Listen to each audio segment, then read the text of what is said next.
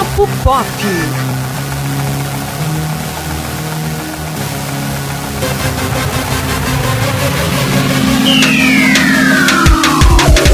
Olá, internautas, ouvintes do Papo Pop. Estamos de volta, né, com mais um episódio e hoje a gente vai falar sobre O Resgate, Elton. O novo filme aí da Netflix está causando um burburinho gigantesco aí pela internet. É, então hoje a gente vai aí conversar sobre ele, né? Uns gostaram mais do que outros. Então, conhecendo o Papo Pop, você já sabe, né? Eu vou discordar de Elton. Poxa, Antônio. E Elton vai discordar de mim. Sim. Então, gente, o Resgate é uma sinopse breve aqui do filme. É, o filme se passa em Bangladesh e mostra a trajetória do mercenário Tyler Rake, que luta para sobreviver durante é, a missão para resgatar o filho de um chefão do crime lá de Bangladesh. Então, tipo, a premissa do filme é essa e segue apenas nisso. vamos, vamos começar. Eu gostei muito desse filme porque ele trouxe é, essa ação dos brucutus de volta. Né? Porque é, se você observar, o filme tem uma, uma referência gigantesca de O Exterminador do Futuro. Né? Que é o cara tentando proteger o menino a todo custo, a todo momento, de toda forma. Então, é, eu, eu gostei bastante disso. Mas e aí, Elton, o que, que você achou? Ah, eu gostei bastante do filme. É um excelente entretenimento, mas apenas isso, né? É, eu acho que foi bom tu falar isso do, do dos filmes assim de machão, testosterona pura, estão de volta. É bacana, fez muito sucesso nos anos 80. 90 também tiveram vários exemplares. E eu acho que esse barulho todo que tá rolando agora com esse filme é justamente a nova geração tendo acesso a esse tipo de filme, né? Esse subgênero da ação, né? E eu acho que funcionou, gostei bastante, especial, especialmente do ritmo do filme. É, o, o, ritmo do filme é bem frenético, né? Não dá muito espaço para nada, inclusive pro roteiro. Essa é a, a crítica que eu tenho, porque é, Spoiler, né? Vamos ter spoiler aqui, vamos avisar logo ao pessoal. Gente, spoiler, spoiler. Quem não quiser ouvir spoiler, mais, escuta né? depois que assistir. Mas vai lá, Antônio, fala aí, roteiro o quê? Porque, veja, a história, ela, ela, não, ela não se desenvolve. Eu ia dizer que ela se desenvolve de uma maneira esquisita, mas ela não se desenvolve. Por quê? Você só tem. O filme inteiro é uma grande desculpa para cenas de ação. Você tem cenas de ação muito bem feitas, né? Você tem ali planos sequência incríveis. Você tem é, uns efeitos especiais que também são maravilhosos. Que acho que em 2020 elogiar efeito especial de filme é um negócio bem. É, exatamente. Mas é, quando a gente vai para méritos de roteiro, o filme perde muito, assim, porque os personagens são extremamente mal desenvolvidos. É, você não entende a motivação do cara de sequestrar a criança, você não entende a motivação do cara de salvar a criança, você não entende a, a criança, como é que ela tá se sentindo no meio disso tudo, você não entende nada. E do nada, é, o resgate, o resgate, o cara que tá fazendo o resgate, né? E a criança, eles desenvolvem um afeto um pelo outro e pronto. Como isso aconteceu? Como isso aconteceu? Tipo, é, o, o telespectador é meio feito de bobo assim, mas o filme acaba funcionando pela ação que ele traz, né? Pela é, adrenalina que ele proporciona. É, é isso. o filme é isso, gente. E, mas enfim, eu acho que é aquela coisa, eu torno a dizer, é o clichê que dá certo, é a bobagem Sim. que dá certo. Agora, vê, em contraste com tudo isso aí, que eu concordo com você, olha só, concordo com o Antônio nessas partes, mas assim, eu acho que um diferencial que o filme trouxe, que na verdade não é um diferencial, é uma questão de se adaptar à linguagem atual que as pessoas estão mais acostumadas do, com o cinema, né? Esses filmes de ação é, é, desse subgênero nos anos 80 tal, era muito pastelão.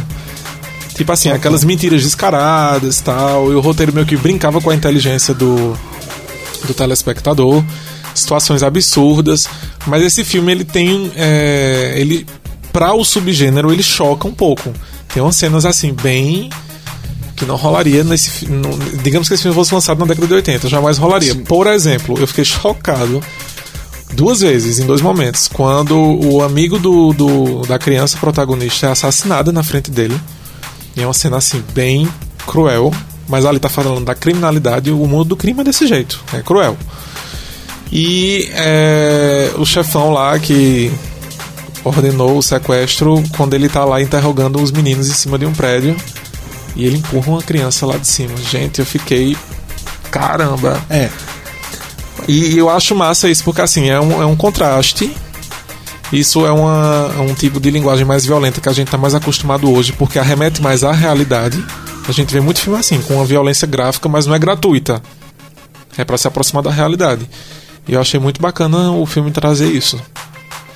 Não, sem dúvidas, ele ele choca pela violência, né? Ele, ele consegue ali chamar bastante a atenção do, do telespectador através da violência, até porque também tem cenas, as cenas de ação elas são muito violentas, né? Sim. Não bastante. é só tiro a toda hora, tem tem ali um umas cenas de luta que são muito bem coreografadas, inclusive, é tudo muito legal assim. Uhum. Nesse quesito é uma, é uma produção gigantesca, né? Gigantesca. Muito, muito grande. E tem também um filme que, que chama o, o Chris Hemsworth no auge da, da popularidade dele, né? Que acabou daí de fazer o filme dos Vingadores.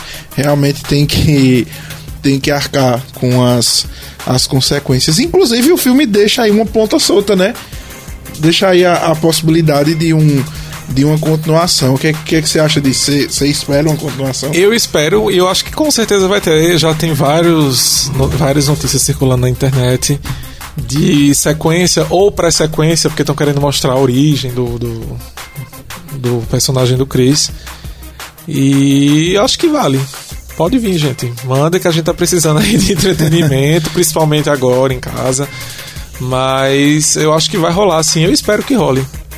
Quem sabe aí não vira uma nova franquia, tipo Rumble, Ai. Braddock, enfim, com suas trocentas continuações. Eu acho que é legal. Mas eu espero que realmente seria bom uma, uma prequel, né? Aquele filme que vem para contar o antes, porque aquele personagem ele é muito misterioso. Você, a gente não sabe nada sobre ele o filme inteiro. Só revela que ele tem um filho e perdeu esse filho. Pronto. Isso, nós temos né? pequenos flashes, assim, nada revelador e. Enfim. Que eu acho que até o roteiro meu que brinca com isso também, né? Porque até, até onde eu sei, ninguém queria saber a origem detalhada dos, dos grandes personagens machões do cinema. Assim, ele tava lá para cumprir um papel que era dar porrada, tiro, salvar o dia e ponto. E ir pra casa, né? E ir pra casa. Mas, enfim, aqui a gente tem um pouquinho aí de mistério, né? A respeito do personagem. Ah, gente, e detalhe, é... parabéns por uma cena que eu até comentei com o Antônio. O plano sequência que fizeram. Sim. De uma perseguição que, assim, caramba, ficou muito, muito, muito bem feito. Se houve algum corte ali, ficou imperceptível. Mas, enfim, a produção é caprichada. É, não, e quanto a isso, eu acho que não, não restam dúvidas, né, de falar do, desse grande sucesso aí da Netflix, que realmente fez aí um, um barulho grande. Quais outros filmes do gênero que, que, que, que você viu referência? Porque eu vi uma referência muito clara ali a Exterminador do Futuro, muito clara. Não percebi essa, me conta. A não forma, percebi. A forma como ele trata o menino e a, a forma como eles vão sim, construindo, sim, sim, construindo entre aspas, né? Porque eles meio que viram amigos assim do nada. Então, a forma como ele sai é, buscando o menino, sabe? É, então, tipo, é, é empurrando meio... o menino pros cantos. Então é tipo. Ah, foi entendi. muito Exterminador do Futuro. Tipo Exterminador e John Connor, né? Principalmente Exatamente. no 2, que tem aquela, aquela relação meio paterna e de proteção. Interessante, eu não, não tinha me atentado a isso, não. De referência, assim, eu, eu acho.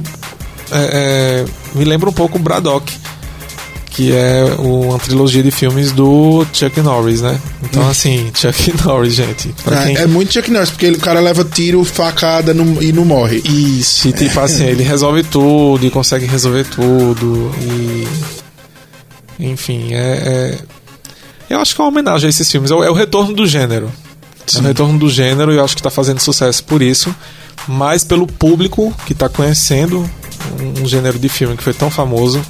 A gente teve exemplares como Rambo, o próprio Braddock, uh, filmes esporádicos de, de, Arnold Schwarzenegger, né? não, não necessariamente Jornal do Futuro, mas tivemos Comando para Matar, que é com ele, tinha Desejo de Matar com Charles Bronson. Então, assim, era um filão de filmes que anuais, assim, vários títulos. E, e o filme, esse novo, tá aí para isso. Acho que para reavivar o gênero. A galera nova conhecendo, quem já gostava tá conferindo um novo exemplar com um, um rosto da atualidade, né, um ator Sim. da atualidade. E é isso. que nota você dá, Elton? Ah, gente, eu dou. Eu dou três. É, desconsidero duas estrelas porque, assim, não é uma novidade. Uhum. Não é impressionante. Não é o grande filme. É apenas um bom filme. Para mim, ele cumpre bem o papel dele de. Sabe? De explosão e ação, que é o que o filme dá. Tem para dar, né? Foi feito para dar isso. Então é isso. É um bom filme. Legal pra mim, eu, eu realmente não consigo. Me incomodou muito. me incomodou muito essa falta de, de roteiro do filme, porque eu, eu, se eu não me engano, é o Resident Evil 4 ou é o 5. Que é só ação. Do início ao fim, o filme todinho. Ele mal tem história. É só ação.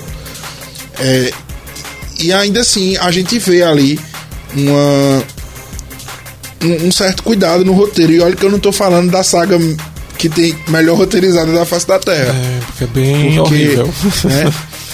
Então, eu, eu, senti muita falta desse tipo de cuidado com a, com a narrativa, de cuidado com o roteiro.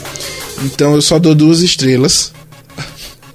Mas eu acho que vale pela ação e pela forma como a, toda essa ação aí é desenvolvida. Tem gente que gosta de filme de ação só para ver cenas de ação, então é, isso, quanto a isso realmente não tenho o que dizer.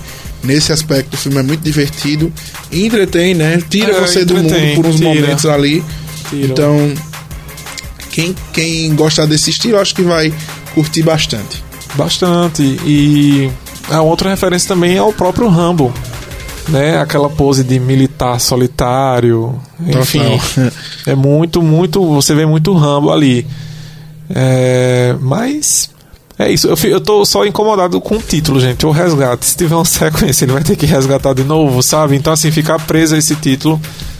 Porque pelo menos o Rambo é o nome do Rambo, né? Então, assim, pode meter ele em qualquer missão que o filme vai funcionar com o título de Rambo. O próximo é o retorno do resgate. Horrível. Mas enfim, se acho que se fizer um outro resgate, eu acho que se é, repetir a fórmula do primeiro tá valendo. Tá valendo. E trazendo mais referências a a, a filmes do gênero antigos, acho que fica legal. Então vamos ver, né? Fica no aguardo aí, ficaremos no aguardo. Fica no aguardo. Eu só espero que não comece a meter astros de ação pra ficar junto dele. Ah, porque isso, isso aí tem que ser, gente, os mercenários. Cadê Mercenários 4? Eu não vamos, duvido, não. Isso aí pode vamos esperar. Vamos juntar a galera nova com a antiga aí, a velha guarda com a nova. Os mercenários fez isso tão bem.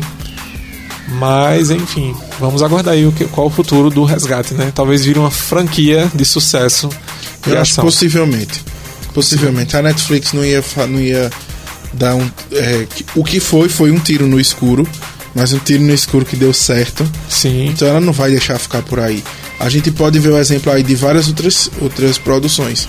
A gente tem La Casa de Papel, que quando a Netflix comprou, já estava terminando.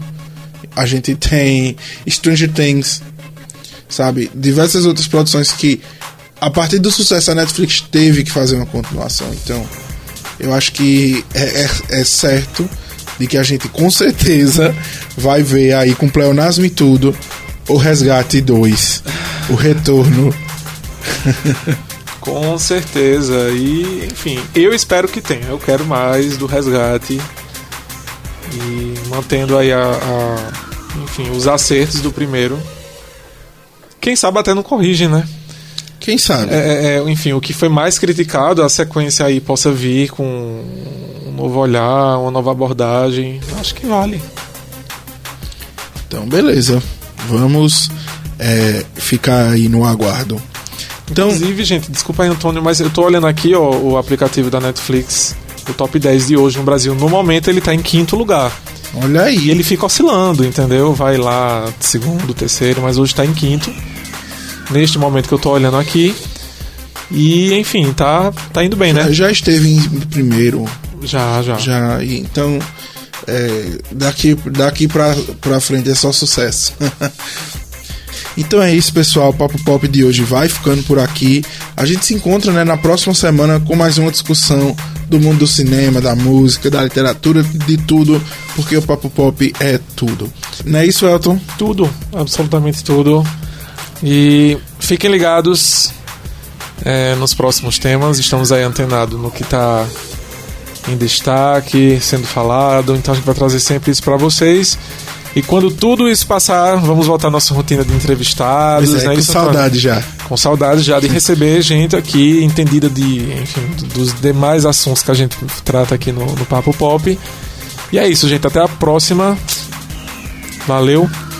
Valeu, só lembrando que estamos disponíveis no Spotify, no Apple Podcasts, no HearDees e também no portal do Sistema Jornal do Comércio Interior, ne10interior.com.br. Até a próxima. Até, valeu.